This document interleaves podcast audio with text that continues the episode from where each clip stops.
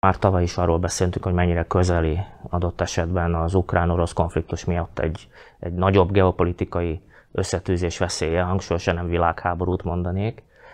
E, nyilván ezt, ezt komoly veszélynek látjuk.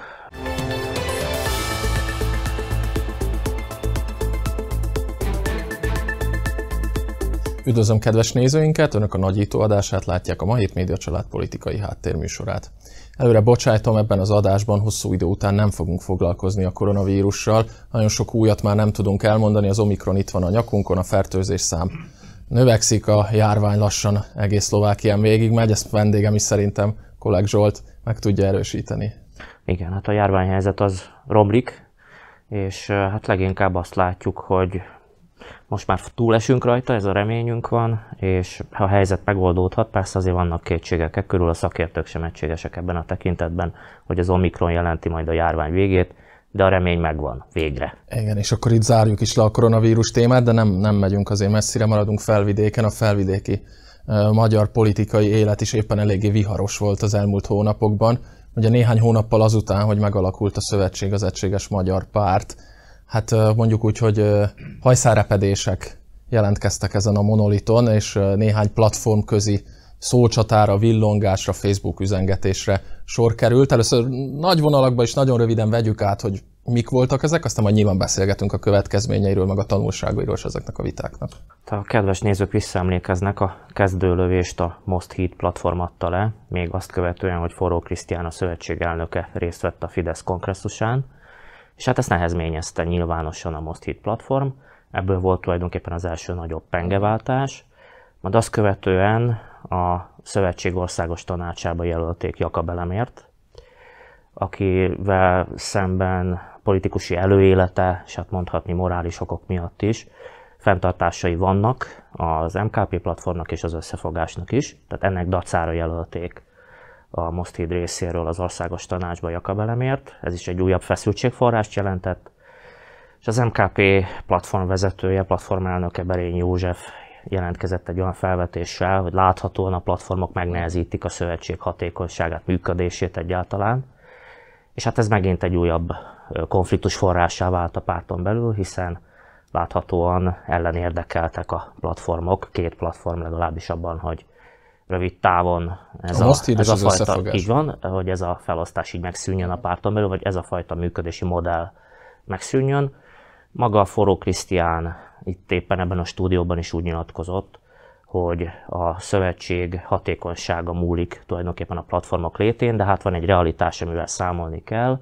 Rövid távon maga Forró Krisztián sem tartja valószínűleg, hogy megszűnjenek a platformok, hiszen az alapszabály úgy rendelkezik, hogy tulajdonképpen a platformoknak egyetértésben kéne dönteniük arról, hogy megszűnjenek, és más módon működjön a szövetség. Hát ugye Jakab Elemér jelölésének az a, az a tanulsága, hogy előzetesen, legalábbis Berényi József éppen a ma hétnek adott interjújában arról beszélt, volt egy szóbeli megegyezés, úri emberek közötti megegyezés a platformok között, hogy olyan politikusokat, akikkel szemben ilyen előre tudható kifogás merül fel, nem fognak jelölni. Hát ennek dacára ez, egy ilyen igen, ennek dacára ez mégis megtörtént. Uh-huh.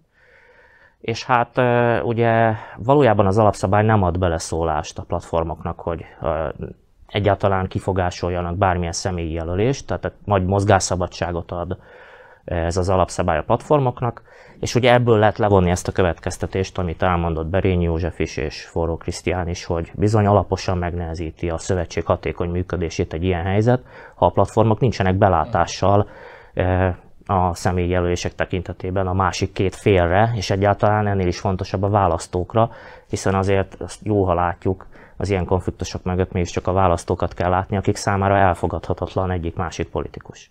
Hát és ezen kívül aztán még akkor a rendkedvér volt most talán ez a legutóbbi az LMBTQ téma kapcsán, amit egy egyszerű Facebook, az MKP platform oldalán megjelent Facebook poszt, amely üdvözölte, hogy a lengyel parlament megszavazta az LMBTQ propaganda kitiltását az iskolában. Az is egy érdekes szócsatát, pengeváltást váltott ki, vagy itt volt a, az ominózus női segélycsomagok gyűjtő akció körüli hajcihő. Hát gyakorlatilag két-három hetente egy havonta találnak valamit a a platformok, ami sikerül összeakasztani a, a bajuszt, már akinek Még van. meg, igen. szabadba vágok, a népszámlás témája is adott igen, okot arra, hogy különbözően uh-huh. értelmezzék a platformok. Abban ugye egységesen megítélés, hogy az az érdekünk, hogy a második helyen, a második identitást bevalló magyarokat is beleszámolják a nagy egészbe, tehát a 422 ezerhez, akik csak magyarnak, illetőleg első helyen magyarnak pontosítok, első helyen magyarnak jelölték magukat, ehhez még azok is hozzákerüljenek, 34 akik, har- ember. igen, nagyságrendek 34 ezer ember, akik második helyen tüntették fel a magyar identitást. Ez mindenkinek érdeke. No de hát itt igazából a konfliktus eredője az volt, hogy a Most híd úgy kommunikálta a népszámlás eredményét, hogy nekik köszönhető, hogy hát ez a 34 ezer ember Igen. feltüntette a magyar identitást. Itt az előzmény az, amit talán nem... Bocsánat, tud... nem, ezt, nem, egészen így volt. Még, még sokkal rosszabb, amit Rigó Konrád platform elnökként kiírt a Facebookról, hogy ő azt írt, hogy a Mostir létének köszönhetően nem fogyott, vagy ilyen pici arányban fogyott a magyarság, hiszen a 10 évvel ezelőtti 458 ezeres szám, ha a két nemzetiséget nézzük, a 456 ezer először tényleg minimális. Igen, és hát ugye a visszautalás arra vonatkozik, hogy a Most itt kezdeményezte azt a lehetőséget még kormánypártként, hogy ezt a második identitást felvállalhassák a polgárok. És hát ennek kapcsán valóban hát elindult egy, egy belső vita, feszültségforrás. Forró Krisztián, a szövetség elnöke mindezt úgy zárta le ezt a vitát, hogy arra emlékeztetett mindenkit, hogy igazából a magyarság csak is összefogva lehet erős, és nem azokat a, tehát nem lehet kisajátítani tulajdonképpen egy ilyen eredményeket, vagy, vagy lehetőségeket egyik-másik platformnak saját maga számára, mert akkor valószínűleg ez a közös munka Persze. még a lehetősége is el fog veszni. És hát azért tegyük azt is rögtön hozzá, hogy tulajdonképpen nagy örömködésre nincs okunk a népszámlási eredményeket látva, mi magunk is egy héttel ezelőtt ilyen óvatos optimizmust engedtünk meg magunknak, hogy azért láthatóan nem zuhant meg a magyarság lélekszáma, megkapaszkodtunk, ezt elmondhatjuk, de én szerintem sokkal fontosabb és sokkal hasznosabb mindannyiunk számára, hogyha tényleg a szinergiákat, az összekötő Igen. energiákat keressük, és, és hát egy jövőben mutató képet próbálunk majd felvázolni a felvidéki magyarok számára, ez hiányzik leginkább, és nem ezek a megosztó értelmezések. Ez biztos, hogy nem fogja előbbre vinni sem a közvéleményünket, választóinkat, hát és nyilván a szövetségnek sem ez az érdeke. Forró Krisztián pártelnök ugye feladatának megfelelően egyébként igyekszik egy ilyen integratív szerepet betölteni a három platform között. Ő nem is nagyon ment bele ezekbe a vitákba, nem foglalt élesen, élesen állást szinte egyikben sem, ahogy azt vállalta is, és ahogy azt nagyon helyesen teszi egyébként, megpróbált egy kicsit ilyen békéltető vagy integratív szerepben feltűnni, de mit gondolsz, garantálja bármi is, hogy ezek a viták a jövőben nem alakulnak ki, akár teszem azt mondjuk egy forró téma, most a kötelező oltás kapcsán, a magyar választások kapcsán, ugye élesedik a kampány április harmadikán, nem másodikán, ahogy Fekete Győr András mondta pár nappal ezelőtt, április harmadikán választást tartanak Magyarországon. Szóval, hogy mindig lesz, mindig lesz új indok arra, hogy össze, összezörrenjenek a platformok. Valami ezen változtathat, valami szabatolhatja a békét? Én azt gondolom, hogy nem az a baj, hogy viták vannak. Uh-huh. Szerintem ez nem okoz meglepetést, ismerve az előtt pártoknak az előéletét, ha úgy tetszik. Sokkal inkább az a baj, hogy mi ezeket a vitákat látjuk. Uh-huh. Mármint a nyilvánosság ilyen formában értesül ezekről a vitákról Egyrészt nyilván ezeket a konfliktusokat ajánlatos volna házon belül rendezni, erre többször is utalt forró Krisztián pártelnök. Illetőleg van egy nagyon fontos megjegyzés, nem lehet megkerülni a karakteres témákat, amilyen például ez az LMBTQ ügy. Nyilván felvidéki magyar fejjel nem ez az elsődleges megoldásra Persze. váró probléma, ami az élethelyzetünket illeti, de mégis egy olyan karakteres probléma, amit a konzervatív választó hallani akar. Tehát ezeket az ügyeket nem lehet megkerülni, és nem lehet ezekre provokációként tekinteni a másik oldalon. Ugyanis, ha nem hall a választó ilyen karakteres üzenetet, nem fogjuk megerősíteni az elkötelezettségét a párt irányába. Tehát ez is egy fontos szempont. Csak egyszerre kell érvényesülni annak, hogy érkeznek ilyen karakteres üzenetek mindkét oldalról adott esetben, akár a Most Hit platform oldaláról is, hiszen nekik is meg kell szólítani a potenciális választótábort, de mindezt nem szabad olyan kommunikációs keretbe ágyazni, ami a másik ellen irányul tulajdonképpen. Itt lehet, itt lehet talán javítani a következőkre nézve, hogyha a szövetség összérdekét nézzük. Éppen a Magyar Hét labba Tokár Géza elemzővel beszélgettem, és ő mondja, és ebben sok igazság van, hogy ez egy nulla összegű játék, hogyha hogyha kizáró logikát fogunk követni. Magyarán, ha egy-egy témát úgy tálalunk, hogy azzal ugyan megnyerünk, vagy megerősítünk választókat, de a másik oldalon legalább annyit elriasztunk. Tehát ez egy, ez egy zéro összegű játék. Én ehhez annyit tennék hozzá, hogy szükség van ezekre a karakteres témákra, de meg kell találni a kommunikációját, és kell egyfajta belátás mindkét rivális platform, mint leginkább az MKP és a Most Híd ütközött, azért ezt valljuk be, részéről, amivel Tokár Géz az empátia szót használta, tehát egy olyan fajta belátás, én inkább erre helyezném a hangsúlyt, ami lehetővé teszi, hogy föl lehet vállalni konfliktusos témákat, de ez nem a másik földbe döngölésére irányul, és ezt a választók előtt így érdemes kommunikálni, és akkor megnyerhetők a választók, és megtarthatók a választók, és akkor nem lesz egy zéro összegű játék, ha úgy tetszik. Tehát tulajdonképpen ezeket a vitákat lehetne okosan is mederbe terelni, uh-huh. és uh, nyilván uh, az egy nagyon naív vélekedés, hogy uh, nem lesznek viták, hiszen egy gyűjtőpártban különféle vélemények vannak egyidejűleg jelen, ezeket a vitákat kell tudni kezelni, és megfelelően mederbe terelni, és mindeközben üzeneteket juttatni a választók felé. Kicsit a, még a témánál maradva a politikai kommunikáció szempontból, ha megnézzük ezeket a vitákat, ugye ez szinte az összes, szerintem kivétel nélkül, de hát majd esetleg kiavítasz a közösségi oldalakon robbant ki. Akár egyik platform, akár másik platform, akár egyik platformelnök, akár másik platformelnök posztolt valamit a Facebookra, valószínűleg teljesen öncélúan, vagy megerősítés nélkül, amiből aztán kialakult egyfajta ilyen hógolyó effektusként felkapta a sajtó, megosztották az emberek, kialakultak a közösségi oldalon belül kisebb viták, kialakult maga a konfliktus. Hogy lehetne ezt szerinted elkerülni? Azért egy, amennyire belelátok a pártok politikai kommunikációba, a gyakorlat az mégiscsak az, hogy van egy stáb, szakemberek vannak, akiket azért fizetnek, hogy az ilyen vitákat el lehessen kerülni. Az biztos, hogy a szociális hálónak a szerepe felértékelődik. Vannak olyan elemzők, akik azt gondolják, állítják, hogy például a magyarországi választás is most a szociális hálón fog eldőlni. És nyilvánvalóan politikai kommunikációnak a nagyobb hányada az át, át irányult, átterjedt erre, erre a platformra. Ezzel tulajdonképpen nem lenne baj. Tehát még egyszer hangsúlyozom, hogy meg lenne ennek a helye, hogyha, hogyha ezt valamiféle valamiféle egyirányúság is jellemezné, tehát hogy lenne valamiféle közös akarat a párton belül. Nyilván van is ilyen, és ezt szeretném leszögezni, hogy azért ne temessük a szövetséget, hiszen láthatóan a pártnak megvannak a témái, amivel meg tudja szólítani a választókat. Amiben én az előrelépés lehetőségét látom, az az, hogy hogyan tálalják azokat a témákat, amik viszont megosztóak, és még egyszer mondom, ezekre is szükség van, meg kell találni erre a receptet, és nyilvánvalóan nagyobb bizalomra van szükség az egyes platformok között ehhez.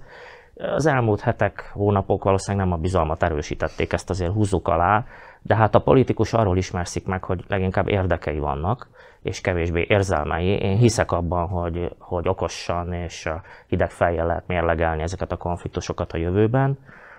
Nyilvánvalóan közös az érdek, tehát az őszi önkormányzati választás egy olyan kihívás elé állítja a szövetséget, ahol bizonyítani kell. Tehát semmilyen más lehetőség nincs arra, hogy a politikai érdekeiket képviseljék. Itt most ez a feladat, hogy a szövetséget vigyék sikerre.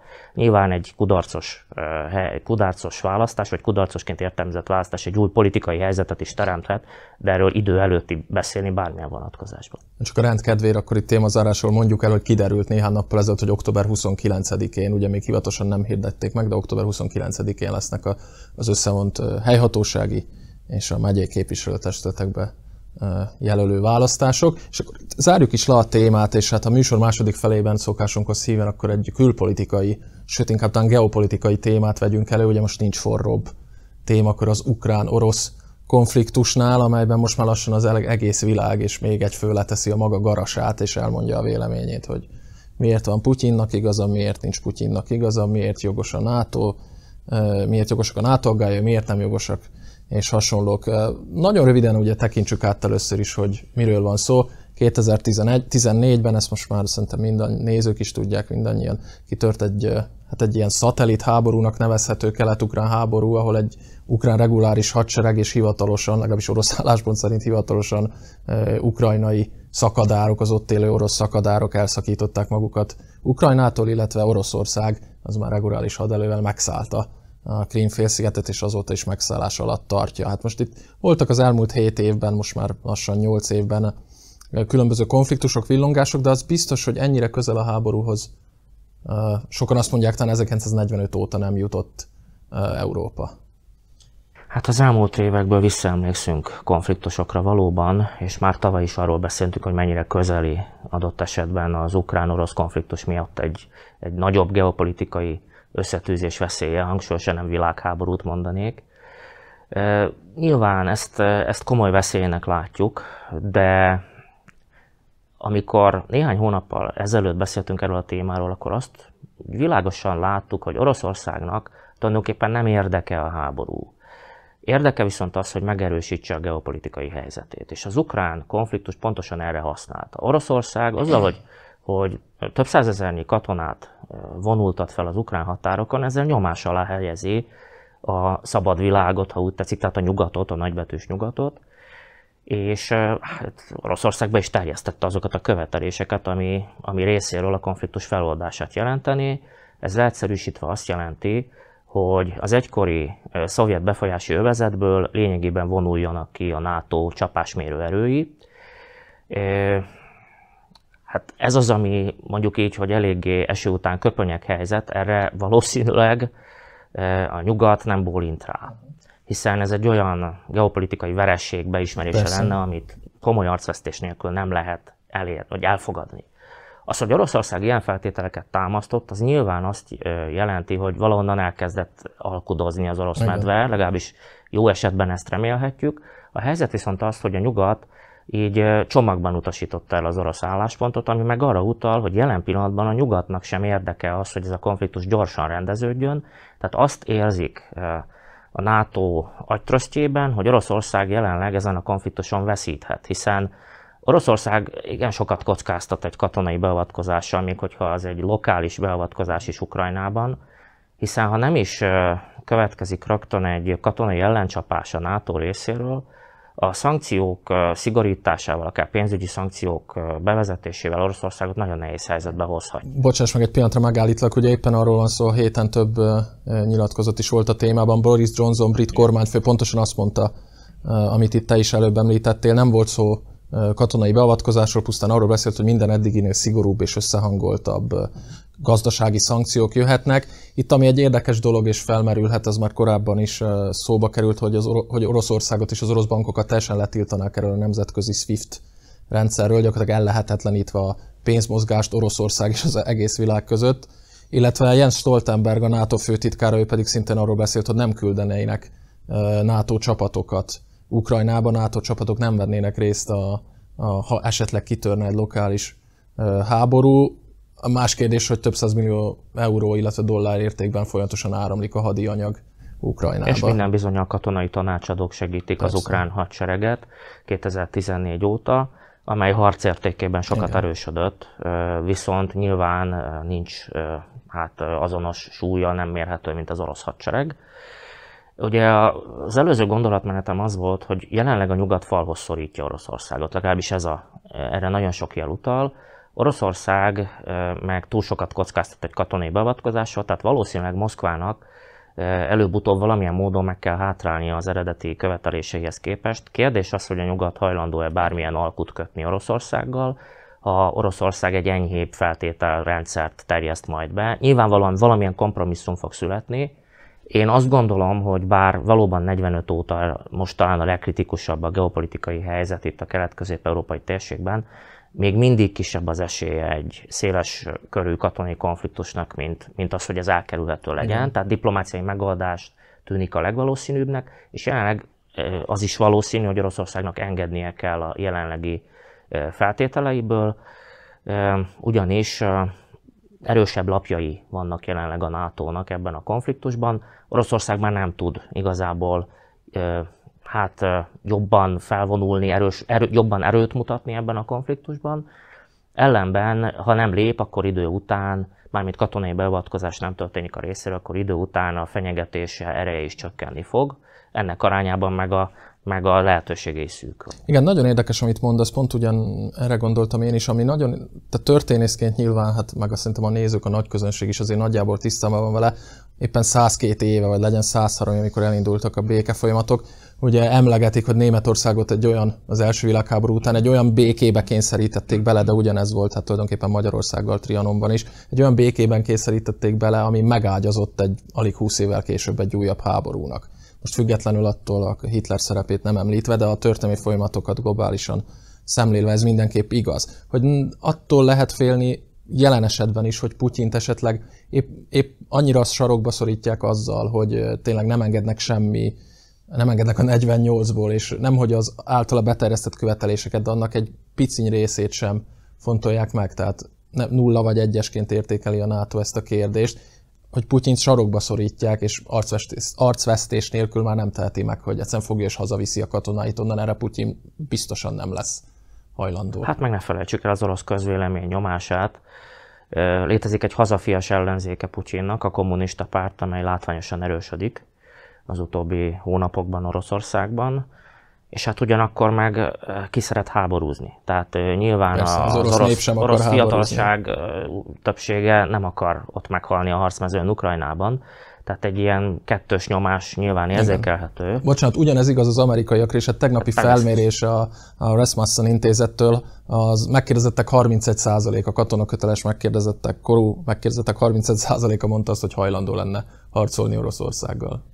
És hát ugye a NATO sem egységes, hiszen éppen a ma héten volt olvasható, hogy a horvát uh, vezetés, volt horvát vezetés nagyon Igen. határozottan állást foglalt, hogy harcoló katonákat, vagy egyáltalán katonai jelenlét Horvátország nélkül elképzelhetetlen. Miközben Lengyelország egészen másképp kommunikál, ismerjük a lengyel-orosz barátság minden színét és árnyalatát, ők, ők nagyon határozottan állnak ki. Hát közelebbről látták és érezték az orosz medve taposását a történelem során. És ez is azért egy figyelmeztetőjel, hogy a NATO részéről sem lenne azért egy, egy irányú játék, Persze. vagy egy nagyon könnyen kiszámítható játék, hogyha kiszélesedne a konfliktus. Ezért mondom, hogy mindkét fél alapvetően a diplomáciai megoldásban érdekelt. Jelenleg a nyugat falhoz szorítja Oroszországot, Kérdés az, hogy ki fogja elrántani a kormányt. Ugye tudjuk ezt a gyorsulási versenyt az autóknál. Itt is valami hasonló helyzet várható. Én azért azt gondolom, hogy Putyin kalandorpolitikában nem fog belemenni, azzal ő még csak többet veszít, mintha, mintha némi arcvesztéssel valamiféle hát enyhébb feltételekkel tudna megegyezni a NATO-val. Szerintem azért megy a diplomáciai nagyüzem a háttérben, az oroszoknak B, C és egyéb tervei is vannak a helyzet megoldására. Meglátjuk a következő hetekben, ez mindenképpen ki fog derülni, és még ha megengedsz egy mondatot, Szlovákia szempontjából sem mindegy, még a gazdasági kilátásaink Persze. szempontjából sem mindegy, hogy meddig eszkalálódik ez a konfliktus, vagy egyáltalán meddig húzódik el időben. Éppen kilábalóban vagyunk a koronavírus válságból gazdaságilag, ha az energiapolitikában kiszámíthatatlanság lesz a következő hetekben, hónapokban, ez visszavesztheti a szlovák gazdaság kilábalását. Arról nem is beszélve, és a keddi sajtótájékoztatón, amelyet Jaroszláv nagy védelmi miniszter és Iván Korcsok külügyminiszter tartott, szóba is került, és ki is hangsúlyozta mindkét tárcavezető, hogy hát egy menekült hullámra is számítani lehet, hogyha kitörne az ukrán-orosz, hanem lokális, hanem az egész országra kiterjedővé duzzadna például egy ukrán-orosz háború, akkor tízezrével érkezhetnek a, a menekültek. Kárpátai magyarok elsősorban nyilván Magyarországra, de Kárpátalján érő ukránok pedig Szlovákiában köthetnének ki. Tehát egy humanitárius válság is a, a küszöbön van. Ha megengedett talán egy mondatot, érzékelhető egyfajta kommunikációs háború is, ami már-már a pánikkeltés felé hajaz Éppen Zelenszky ukrán elnök próbálta nyugtatni a közvéleményt, hiszen már egy háborús pánik uralta el Ukrajnát, nem meresleg éppen a nyugati sajtó hathatós támogatásával. Érzékelhető, hogy leginkább jelenleg a háború az a kommunikációs szintéren zajlik, ott már nagyon élesek a fegyverek, és a lakosság, a hátország ezt is nagyon nehezen viseli, úgyhogy hát a politika felelőssége innentől az, hogy hát leginkább a diplomatáké, hogy megtalálják a megoldást mielőbb, mert mondom, ennek komoly ára van, ha nem is tör ki a háború, ezt meg fogjuk fizetni, ezt az elhúzódó konfliktust így vagy úgy. Zsolt, hát nem örülök, hogy egy ilyen viszonylag negatív felhanggal kell befejeznünk a, a mai adást, tehát azt hiszem, hogy a Cromwell mondata ide tartozik a, arról, hogy bízunk Istenben, de azért tartsunk szárazon némi puskaport, hát legyen így, jövő héten itt leszünk a stúdióban, biztos vagyok benne, hogy fogunk még beszélni erről a témáról. A nézőknek már köszönjük szépen kitüntető figyelmüket, ahogy említettem, jövünk a jövő héten is, tartsanak velünk akkor is a viszontlátásra.